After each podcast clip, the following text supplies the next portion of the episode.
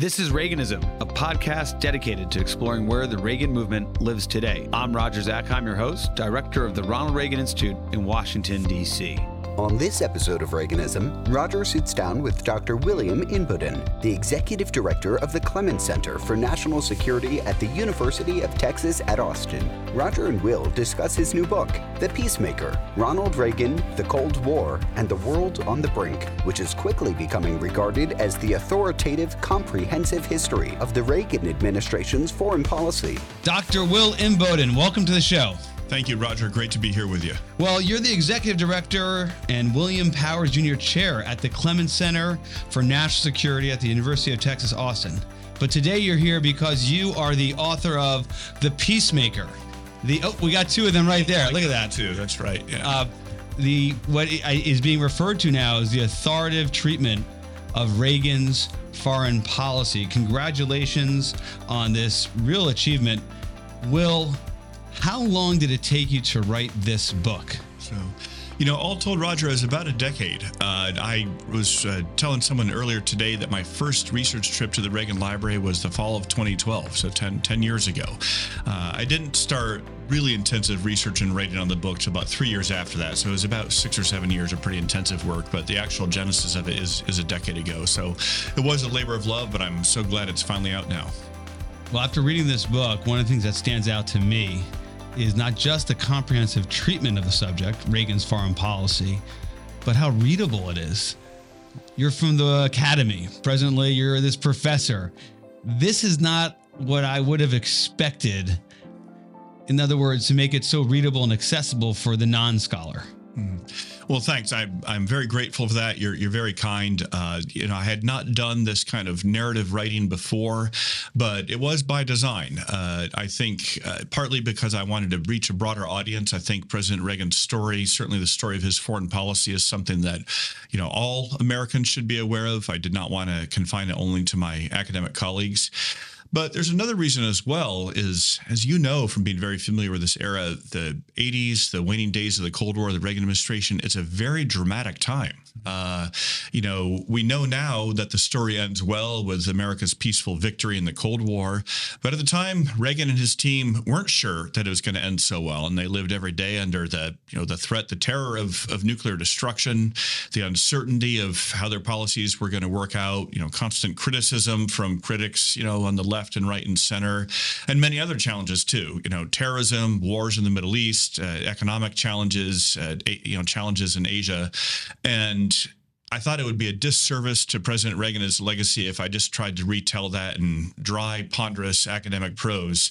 And so tried to recapture for readers what it felt like at the time, um, with all these different issues crashing in, uh, with the uncertainty of where it was going to go, knowing that the stakes were just incalculably high. Um, and I think that helps us hopefully it makes it a more readable story, but also helps us appreciate just how tremendous President Reagan's accomplishments were. Definitely readable. Thank you for not going down the route of dry academic prose. Uh, we're all benefiting from that as we read your work.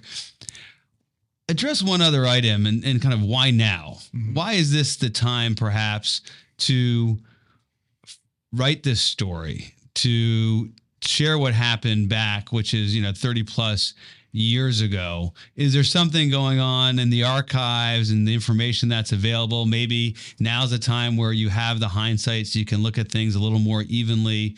You know, the prejudices of the past are, are truly behind us what's happening right now in the world of Reagan scholarship that makes this the right time to to write a book?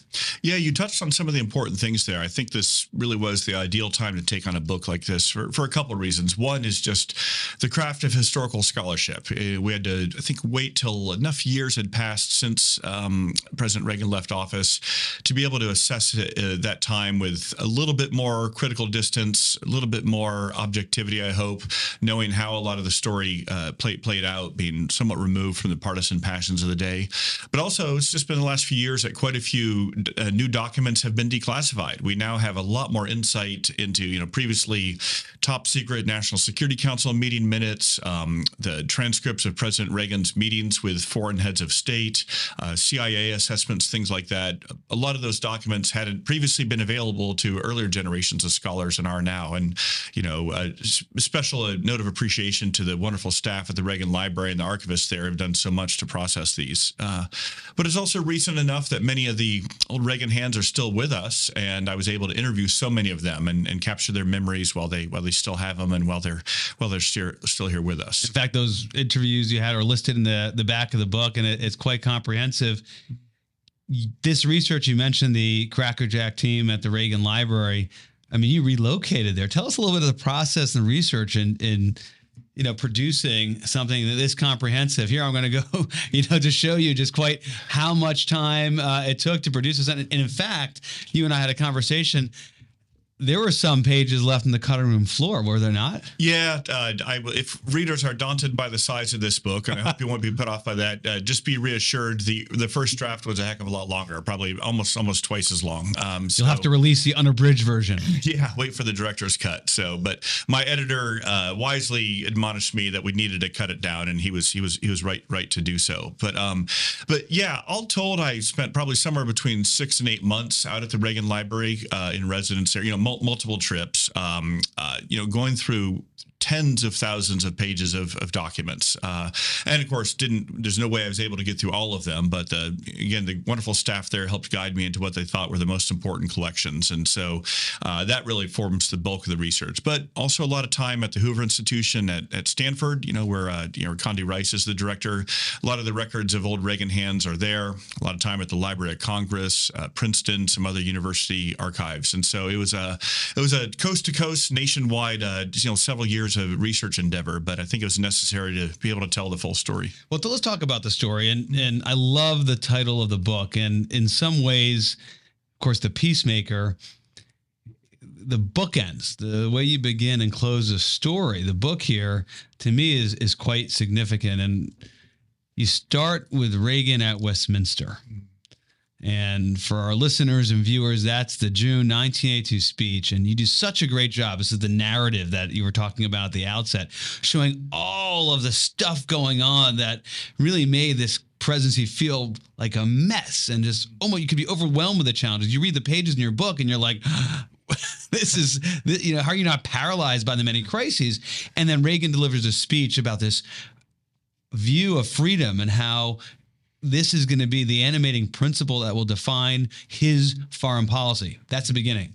Then the end is Gorbachev paying respects to President Reagan after he passed when he's lying waiting at in the rotunda of the U.S. Capitol. Yeah, and he refers to him as the peacemaker. Peacemaker. Talk to us about the significance of this title and kind of the the messaging you are delivering uh, to all who think they understood Reagan, uh, but what he was really about. So, sure thing. And you know, I've got to say the the title came to me a few years into the process of this book. And I've been playing around with, with some different titles. So it's not like one I thought of at first. And it's one that emerged over the course of the research because it was such a recurring theme. I found it in, you know, President Reagan's diaries, his, his private meetings with people, and of course, some of these public testimonials. And it became clear he was very committed to this vision of, of bringing peace. Uh, but it was peace on favorable terms for America. It was peace through strength, and it was peace through peace through freedom. Uh, and and yet his critics, you know, often derided him as as a bellicose warmonger, uh, as you know, aggressive and, and and dangerous. And that was certainly you know the strength part and the confrontational part of his policy, and we can talk about that importance. But they often missed that ultimately this is a vision of bringing peace. Uh, and and so I the title is not meant to be ironic at all. And yeah, it largely comes from Gorbachev. This was the tribute that that his you know, formidable adversary turned friend and partner for peace. You know, Soviet leader Mikhail Gorbachev, the tribute he paid to, to President Reagan at, at his uh, you know at his at his death. But there's one other place where the the title comes from as well. I'm just going to you know read it so I get the exact sentence right here, uh, so reader, readers can appreciate it. And this is President Reagan's uh, kind of final foreign policy speech in December of 1992, after he's already left office and he's surveying the peaceful end of the Cold War and you know the the great um, success it was for American foreign policy. But he's he's not resting on his laurels. He's not. Uh, he's worried about complacency, and uh, as he's surveying the forthcoming challenges of the next decade and urging his country to still be committed to international leadership, he says this: "The work of freedom is never done, mm. and the task of the peacemaker is never complete." And those were his, like I said, final foreign policy words in, in public life and kind of his charge to his country and, and all, all of us today. And again, the, the recurrence of that term peacemaker. So I thought, okay, that that certainly, since that's how he wanted to see himself, that's how Gorbachev saw him, I think that's a suitable title for a book. And it was also, I think, the kind of what animated him and his thinking was there's different kinds of peace available to us. Yeah. In his mind, it, there was only one that was worthwhile. That was a peace where you didn't negotiate away your freedom or freedom in your future. Yeah. Right. I mean, it, and that that early on throughout his presidency, it seems to be he's wrestling with that. Like, what kind of peace are we going to realize here? The peace of détente, for example, we can we could jump to that. Yeah. Um, was not something he was willing to accept. So talk about the kind of peace he wanted. Yeah, this is a very important distinction to draw because sometimes that term peace can be misconstrued. But for Reagan, it was not peace through surrendering to aggression. It was not peace through appeasement. It was not peace through detente and just trying to manage relations and coexist with the Soviet Union. You know, I'll be very clear. He saw the greatest threat to peace in the world as Soviet communism. And I, I think he was right in, in seeing it that way. Backed, of course, by the formidable might of the of the Soviet army and the world's largest largest nuclear arsenal. And so his vision for peace was, like I said, not appeasing or, or surrendering to that, but rather bringing it to an end. Um, and yet he wanted the Cold War to stay cold. He did, he was, you know, also wanted to avoid the Cold War turning hot and turning into you know nuclear destruction of, of the entire world. And so, so for him, the means to getting to peace was through a strong military, through support for for freedom around the world, especially freedom behind the Iron Curtain, uh, and through that unrelenting pressure pressure on the Soviet system uh, until it would crack crack apart. Uh, and only then, he thought, could true peace be achieved when that threat to peace, Soviet communism, was gone. As you're thinking about Reagan, the peacemaker, maker, and doing your research, you come into this, of course, Will, with tremendous knowledge and understanding of the subject. But as you shared with us, you're in the archives, you're going through documents, you no doubt are discovering new things or appreciating pieces of the man perhaps that you didn't think were as important. But after doing the research you realize how pivotal they were in his administration and in his priorities. Anything in particular come to mind that after researching and writing the book now you kind of appreciate more you see now in a way that you didn't see at the outset of the project? Yeah, you know, so many things I could say on that, Roger. I mean, you know, when you spend so much time researching something like this, there's new revelations almost every week. But I'll, I'll just highlight three, and I'll, I'll, do these quickly. So, the first was I went into the project with a pretty favorable assessment of President Reagan and a general sense that he was a strategic visionary, but was not very involved in the day-to-day policy details. And that was actually only partially true. One of the surprises was on the big issues that mattered, especially negotiations with the Soviets, his overall Soviet strategy, he became very involved in the details. You know, he had scripted many of his own talking points. He was very involved in writing many of his most important speeches, uh, and also, you know, became quite well versed in the details of, you know, a, a number of uh, arms control policies and America's nuclear arsenal and the Soviet one as well. And so uh, I realized this was a commander in chief who was more involved on on a number of the key details. So that's one. The second one that I came to appreciate is just how intentional his strategy was, especially in his first term, of pressuring the Soviet system to produce a reformist leader.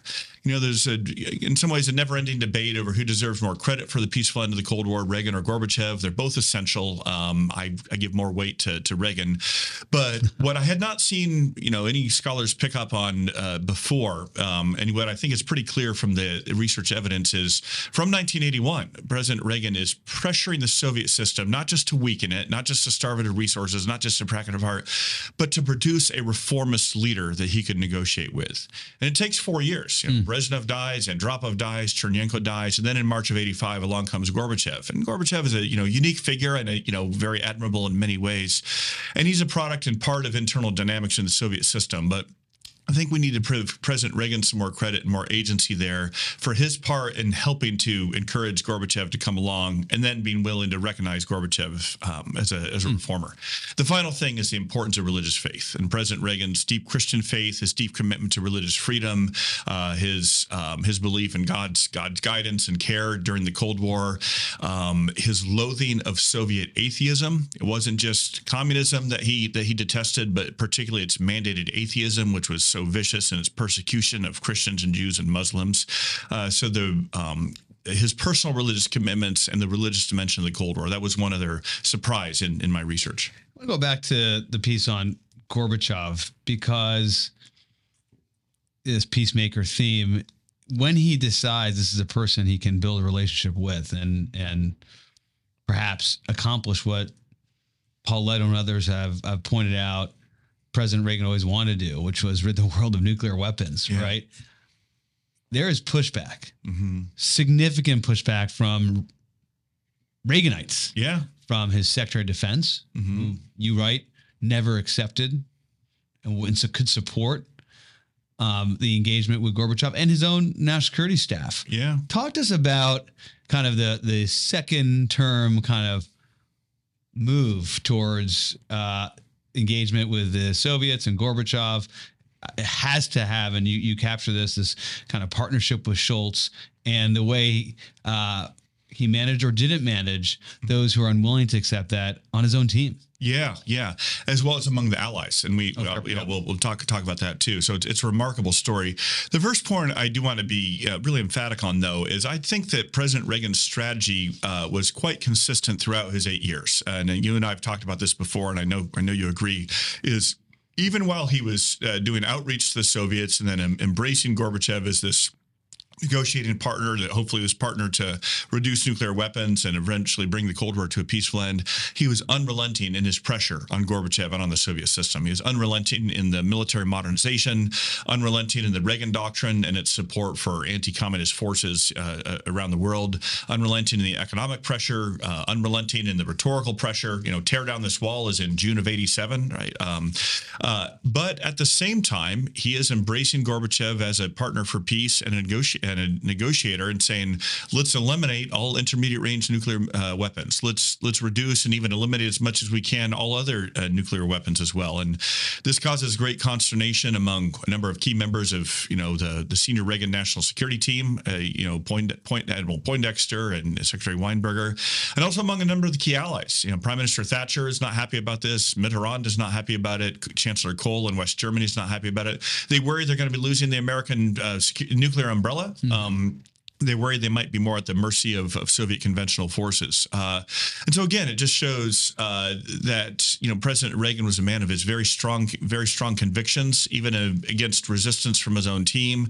You know, you know, a number of uh, conservative interest groups and conservatives on the Hill were also very skeptical of this, but he believed it was the right thing to do, and he continued. He was very steadfast in, in pushing pushing forward. Oh, no doubt. I mean, the intellectual right attacked him Yeah. for this, you know, and and and uh, appeasement became the the attack language Yeah. of some on the right uh, when when he pursued this uh, that the diplomacy. We were talking before we began uh, this chat, highlighting the three S's, you know, speeches, strategy, and and and summits. Uh, those were kind of the the tools for Reagan's foreign policy and statecraft. Perhaps just like unpack a little bit each of those and how Reagan used it. You mentioned earlier how you know he was far more engaged as you've uh, did your research. You saw in, in in some of the details and getting in that and more than I think uh, you gave him credit for at the out to this project. But talk about how these tools were utilized by him in, in his presidency. Sure, absolutely. I mean, it's, it's very clear, especially in the first term, that he's very involved in crafting a pretty sophisticated full spectrum strategy toward towards the Soviet Union. Uh, we, it's codified in two really important uh, documents: NSDD 32, NSDD 75. Uh, you know, for for the specialists out there, um, but, but and those are really springing from Reagan's Reagan's on mind he's got some very capable staff. Uh, you know, Dick Pipes, Tom Reed, later Jack Matlock, and of course, you know, Bill Clark, the National Security Advisor, uh, others helping him with it, him with this. But um, you know, it's a comprehensive strategy designed not just to coexist with the Soviet Union, not just to manage relations with it, but to bring it to what what I call a, a negotiated surrender. This this dual track of pressure and out and outreach. Um,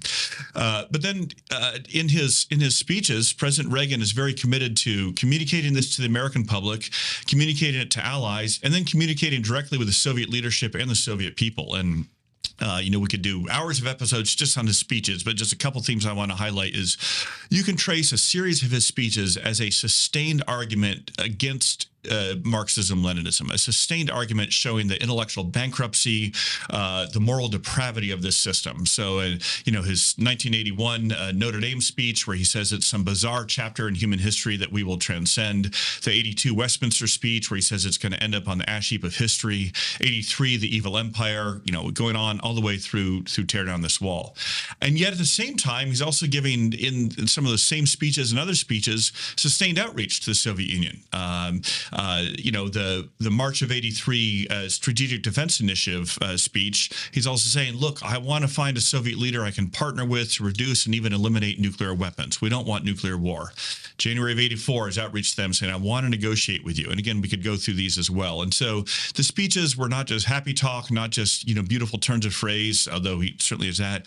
It's a sustained argument laying out his pressure on the Soviet Union and then his outreach to them as well the speeches were also something that he spent time on, right? So they were obviously kind of communicating with key stakeholders, but mm-hmm. where he actually made his mark, perhaps far more than I don't know in a in a NSC meeting. Mm-hmm. Is, that, is, that fair? Yeah, um, yeah. And again, this goes back to obviously his his days in Hollywood as as an actor. He's got a you know great sense for for the drama of history, for the power of words to move people. But also, I think he's underappreciated as a man of ideas. Uh, and you know, we we see this throughout the 1970s, reading all the transcripts of his radio addresses that he would write himself. Himself. So he comes into office with a pretty well formed, sophisticated worldview. Uh, again, about the virtues of free society societies, about the bankruptcy of, of communism. And so when it comes time to give major speeches, he's got a very capable team of speechwriters, you know, Tony Rob, uh, Tony Dolan, uh, Peter Robinson, Peggy Noonan. Uh, but they themselves will tell you that he was personally very involved. And you can see this in the archives when you trace, you know, the many edits of speeches. You know, his Westminster address, he personally wrote at least 50% of that text him, himself. We actually have, you can see the handwritten uh, yeah, pages. We were looking at that earlier earlier today. I know, and of course the the tear down this wall speech, and you know he's the one who keeps reinserting that reinserting that phrase, even though despite resistance from most of the professionals. I want to go back to the point you made about ideas, and this was a set of ideas he had developed over a long period of time in the 60s and from his time for choosing speech in 64 throughout uh, the 70s and what a reversal it was in terms of American foreign policy, mm-hmm. turning on its head the way that the establishment viewed the Cold War and and, and, and the leading lights, yeah. Henry Kissinger and Richard Nixon, yeah. uh, being the two the the designers of of of détente, implementers as well. And Reagan, you have a good anecdote with uh, Dick Allen. They're kind of getting ready uh, ahead of the campaigner, and he's and he's like, well, it's going to be we win, they lose, and yeah. we take sophisticated, you know, kind of complicated problems and and put them in, in simple terms. Yeah. Talk about how he just turned it all on its head in terms of his approach, and it was thinking about not the way the world is today, but the way he wanted the world to become. Yeah, exactly. I'll, I'll try to give it to you in, in just a sentence, and and I say this as you know a, a student of American diplomatic history and and most of the Cold War. Every previous Cold War president, from Harry Truman on up through Jimmy Carter, had seen the Cold War as primarily a competition between two superpowers, two rival superpowers, the United States and Soviet Union, that happened to be a battle of ideas. That happened to have an ideological dimension. And Reagan reversed that. He saw the Cold War as primarily a battle of ideas that happened to be laid on to great, two great powers. And from that flowed a whole new theory of victory. You know, every previous president had seen the Cold War as a challenge to be managed, the Soviet Union as an entity to be contained. You know, they didn't want it to succeed or advance, but they did not envision the possibility of actually defeating it or, or of collapsing it. And and Reagan envisioned just just that because he saw Soviet communism as an idea to be defeated rather than seeing the Soviet Union as a nation state to be managed. And and from that flowed the entire revolutionary strategy where was the intellectual history for that? Who who else was, was saying this? I mean, he actually had developed this relationship with with Ike, mm-hmm. you know, but, but certainly uh, Eisenhower wasn't advancing it in the way you've just described. Where did this come from? Yeah, a lot of it is pretty unique to, to Reagan. And again, as you mentioned, you know, in the early chapters of my book, I lay out, you know, this really interesting relationship he has with Eisenhower in the 1960s. And, you know, Eisenhower, you know, serving as in some ways an early foreign policy mentor of sorts to, to Reagan. I think Reagan would refer to him that way. And even though Reagan reveres Eisenhower and follows some of his principles, especially about you know aligning the use of force with policy outcomes, um, the, the, importance of economic strength for, for mm. military strength, things like that, Reagan takes uh, then takes in a whole new direction uh, uh, in envisioning the, the defeat and collapse of the Soviet Union, uh, which is not something I think Eisenhower had ever envisioned or or, or hoped for, um, uh, nor had any other you know, American president. So the idea is, like I said, a lot of it's unique to Reagan. I mean, he some of it comes from his Christian faith. Mm. Um, some of it comes from he's very influenced by Whittaker Chambers' classic book Witness, uh, showing the the moral depravity of of, of, communism although you know Chambers himself was a little more pessimistic, he, he thought that you know the United States was going to lose the Cold War, right? So, so Reagan shares his diagnosis of, of communism, but not his uh, his prediction of the outcome. So, uh, a lot of it is pretty unique to Reagan. And as our mutual friend and the great scholar Henry Nau has pointed out, Reagan was playing with some of these ideas and thinking about them as early as the early 1960s, saying, "Hey, you know,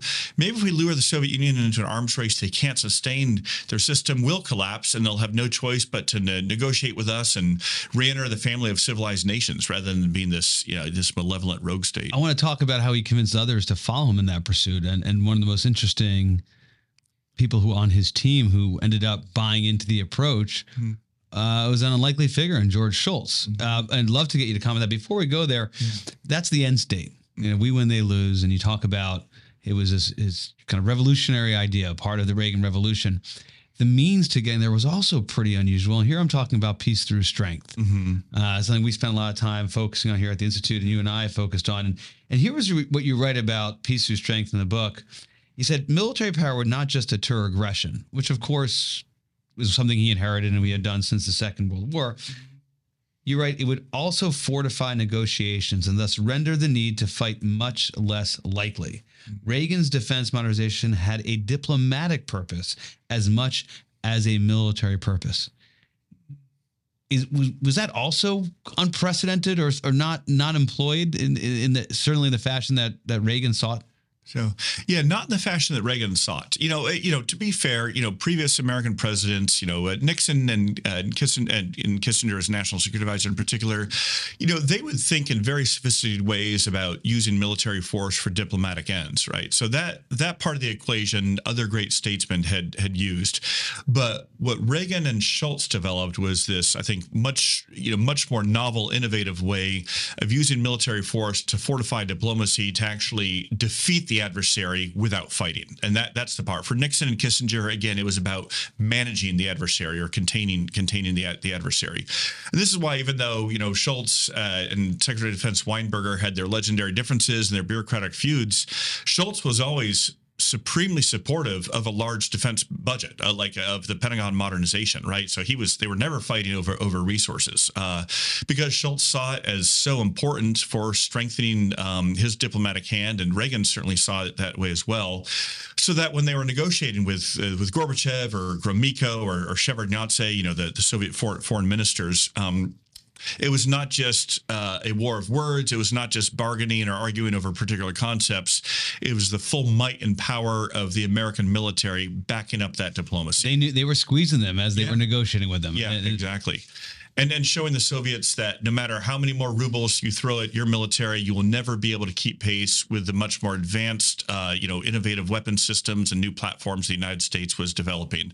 You know, as I you know put it, our our military buildup was about not just about outspending the Soviets, but outsmarting them, and that was implemented through diplomacy. And you you were made those points also related to the Strategic Defense Initiative (SDI), which though it was not going to be realized for you know perhaps a decade or more later it had an amazing impact at the time precisely in the way that you've described. And that and that was intentional. So yeah it certainly was. And here's where i know there's you know plenty of debate among scholars and technical experts over whether sdi was going to work or could have worked and plenty of skeptics. But all you need to to read to be convinced of how potent SDI was is read the transcripts of Reagan's summit meetings with Gorbachev, Geneva, Reykjavik, Washington, Moscow, and read what Gorbachev is saying. Gorbachev is terrified of SDI. He's obsessed with SDI. He thinks it's going to work.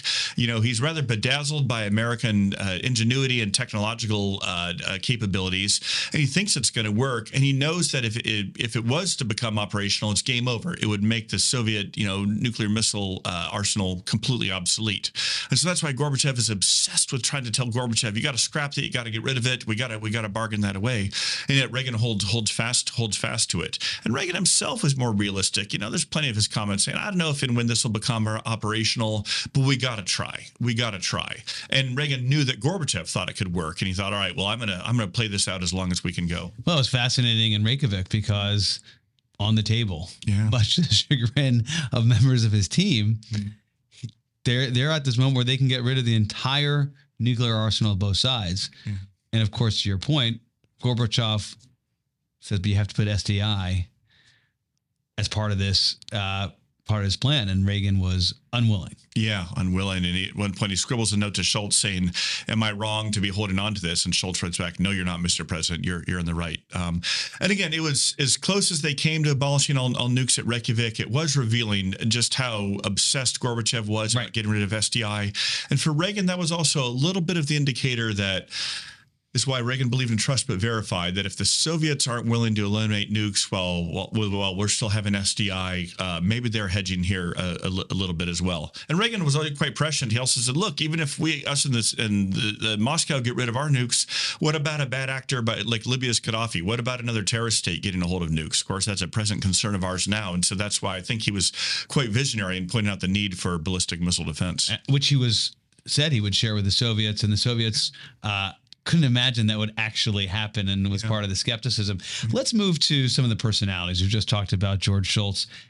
And one of the things I think you do well in this book, this is not hagiography. This is not, you know, just seeing only the good. I mean, you you're you're clearly pointing out and highlighting areas where there were problems in the Reagan presidency. One area was Reagan as a manager. Mm-hmm. And the constant infighting and leaking uh, within his team in the White House, across uh, the, cabinet. Talk to us about that aspect of the presidency and uh, where the dysfunction seemed to be. If you look at just the, the the greatest challenge in terms of foreign policy, the national security advisors were cycling in and out. I mean, uh, er, from the beginning and then almost throughout. Yeah, six of them in, in eight years. So, yeah, and again, I'm glad you point this out, Roger, because obviously uh, this is overall a very favorable treatment of President Reagan and his record, and I stand by that. I think the evidence warrants it, but it's not a hagiography. I try to be candid about some of the policy failings and mistakes, as well as some of the other deficiencies. And he was not a strong manager. He was he was conflict averse. He didn't like it when his staff wasn't getting along, and he wouldn't you know step in and arbitrate or or resolve that, and didn't always pay really careful attention to the selection of uh, some people for some some key positions. Uh, and so uh, he still he and his team still succeed, uh, you know, despite that. Uh, in some ways, because of that creative tension, sometimes as well, right? You know, in my uh, more humorous moments, I think in the Reagan White House resembled the Rolling Stones, right? Um, incredibly talented musicians who are constantly feuding with each other, constantly at each other's throats, and yet when they're all on stage, somehow they still make some magic happen. And you know, I think we see some of that with some of these Reagan Reagan strategies and policies policies. Uh, but but it bore a personal cost. You know, this came out in my interviews with a number of the senior Reagan hands who rightfully feel You call it tragic. I mean, yeah, yeah, I mean, they rightfully feel very proud of their policy accomplishments, but they still carry some some scars and traumas from the acrimony, the the leaking, the feuding, the the backbiting. You and I served in government, Roger. Every administration has this, uh, but the Reagan administration may have had a little bit more than most. Um, partly because the stakes were so high.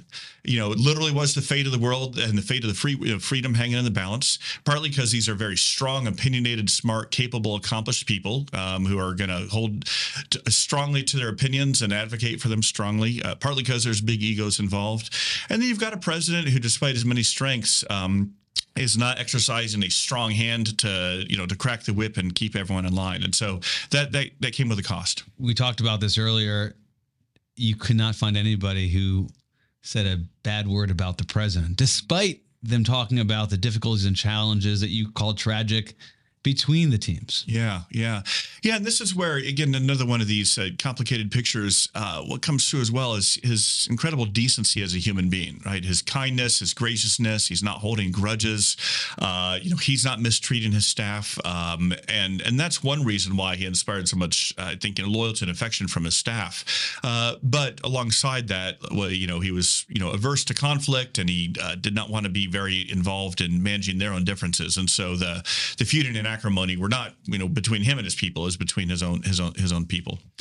Talk to us about the one example of, of you know, talked about the, the biggest fights that you kind of were surprised or didn't realize kind of how cutthroat and and and dramatic it was. Yeah, so I mean, just uh, one example, and, and you can almost feel the tension in reading the transcript. Is a um, an NSC meeting sometime in 1987 uh, on the eve of you know one of the other one of the big arms control negotiations, and um, even though, uh, yeah, I think this is uh, some of Weinberger's last days as his last few months as Secretary of Defense and Shultz as Secretary of State.